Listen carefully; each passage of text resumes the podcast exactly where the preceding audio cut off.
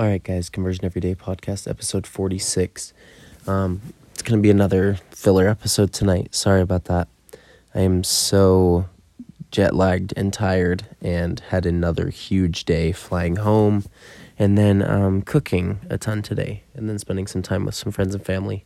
Um, but I'm going to share a bunch of experiences from Kentucky and also from Light the World last night um, that were super impactful and super awesome in tomorrow's episode. That will be longer. Um, I'm so grateful for all of you.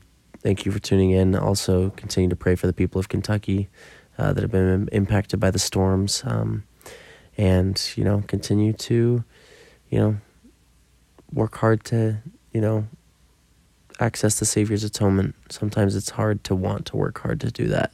And it's hard to understand that that's there for us. But it's there and his arms are outstretched always. So just be willing to reach back out. I love you all. And yeah, longer episode coming tomorrow.